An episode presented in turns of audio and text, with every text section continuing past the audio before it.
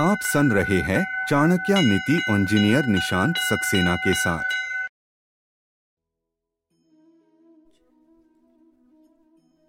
नमस्ते, मेरा नाम है निशांत सक्सेना। आइए सुनते हैं चाणक्य नीति। आज मैं आपको छठे अध्याय का सार सुनाने जा रहा हूँ।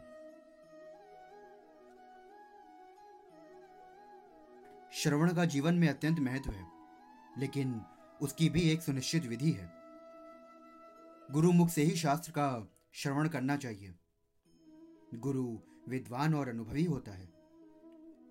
इसलिए उसके सुने वचनों को जीवन में धारण करने से भटकाव समाप्त होता है और एक निश्चित दिशा मिलती है। आचार्य का कहना है कि मनुष्य जीवन बड़े सौभाग्य से प्राप्त होता है। इसलिए मनुष्य को चाहिए कि वो अपने जीवन को शुभ कार्यों की ओर लगाए। दूसरों की निंदा करना छोड़ दे। वेद आदि शास्त्रों के पढ़ने और शुभ कार्य से मनुष्य इस संसार में यश को प्राप्त होता है। आचार्य कहते हैं कि जिस मनुष्य के पास धन है, सभी उसके भाई बंधु मित्र बनने को तैयार हो जाते हैं और उसे ही श्रेष्ठ पुरुष मान लिया जाता है। वो ये भी कहते हैं कि जैसी होनी होती है, मनुष्य की बुद्धि और उसके कर्म भी उसी प्रकार के हो जाते हैं। इस संसार में समय ही ऐसी वस्तु है जिसे टाला नहीं जा सकता। आचार के अनुसार जब मनुष्य अपने स्वार्थ में अंधा हो जाता है तो उसे अच्छे बुरे में अंतर दिखाई नहीं देता। मनुष्य का बंधन और मुक्ति उसके द्वारा किए जाने वाले कर्मों पर ही आश्रित होते हैं, क्योंकि वो जैसा कर्म करता है, वैसा ही उसको फल भोगना पड़ता है। आचार्य के अनुसार प्रजा के कार्यों का फल राजा को पत्नी के कार्यों का फल पति को, तथा पिता द्वारा छोड़ा गया ऋण पुत्रों को चुकाना पड़ता है। वहीं दूसरी ओर व्यभिचारणी माता और मूर्ख पुत्र मनुष्य के लिए शत्रु के समान होते हैं। यहाँ आचार्य ने सामान्य जीवन में आने जाने वाली समस्याओं पर भी प्रकाश डाला है। वो कहते हैं कि किसी का लोभी व्यक्ति से पाला पड़ जाए तो उसे धन देकर, विद्वान को अपने मधुर व्यवहार से और मूर्ख तथा दुष्ट को उसके अनुकूल के व्यवहार से वश में किया जा सकता है। ऐसे राज्य में रहना उचित नहीं जहाँ सुव्यवस्था ना हो। इसी प्रकार दुष्ट से मित्रता करने के बजाय मित्र रहित रहकर जीवन गुजार देना हितकर है। आचार्य ने यह भी कहा है कि हमें जानवरों से भी कुछ ना कुछ सीखना चाहिए। जैसे कि सिंह के से हमें एक गुण सीखना चाहिए कि किसी भी कार्य को करने से समय, उससे अपनी पूरी शक्ति का लगाना।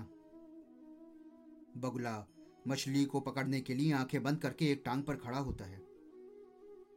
ये इंद्रियों को वश में करने का उदाहरण है। ये बगलू से सीखने का योग्य गुण है। प्रयास करना महत्वपूर्ण है, इसलिए उसे करने से पहले अपनी क्षमता को परख लें। बगुला ये निश्चित हो जाने के बाद ही कि अब शिकार बच नहीं सकता, वो अपना प्रयास करता है। इसी प्रकार से मुर्गे से चार बातें सीखनी चाहिए। प्रथम, मनुष्य को ब्रह्म मुहूर्त में उठना। द्वितीय, झगड़े का संकट उत्पन्न होने पर पीछे ना हटना और कुछ भी प्राप्त हो, उसे अपने भाई बंधुओं में बांटकर ही उपयोग में लाना। इसी प्रकार से कौवे में भी पाँच गुण होते हैं। छिपकर मैथुन करना, हटी होना समय समय पर वस्तुओं को इकट्ठा करना और हमेशा चौकन्ने रहना। साथ ही साथ किसी पर विश्वास न करना। वहीं कुत्ते में बहुत अधिक खाने की शक्ति होती है, परंतु जब उसे बहुत कम भोजन मिलता है तो भी वो उसी में संतोष कर लेता है। वो एक गहरी नींद में सो जाता है, परंतु सतर्क रहता है। जरा सी आहट होने पर भी वो जाग उठता है।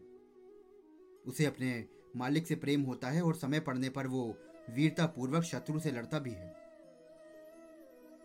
इसी प्रकार गधा अत्यंत थका होने के बाद भी अपने काम में लगा रहता है।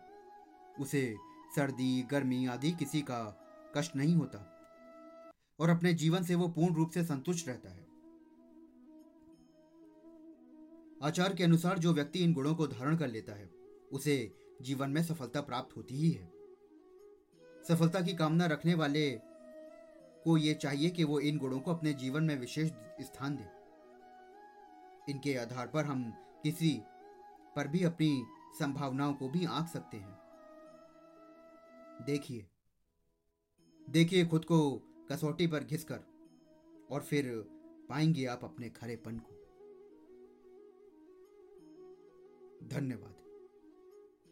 और इसी के साथ हमारा छठा अध्याय संपूर्ण होता है। अब हम आगे सुनेंगे सातवें अध्याय की नीतियाँ। सुनने के लिए मेरे साथ जुड़े रहिए। चैनल को फॉलो करिए। धन्यवाद। आचार्य की संपूर्ण नीतियाँ सुनने के लिए चैनल को फॉलो करना ना भूले।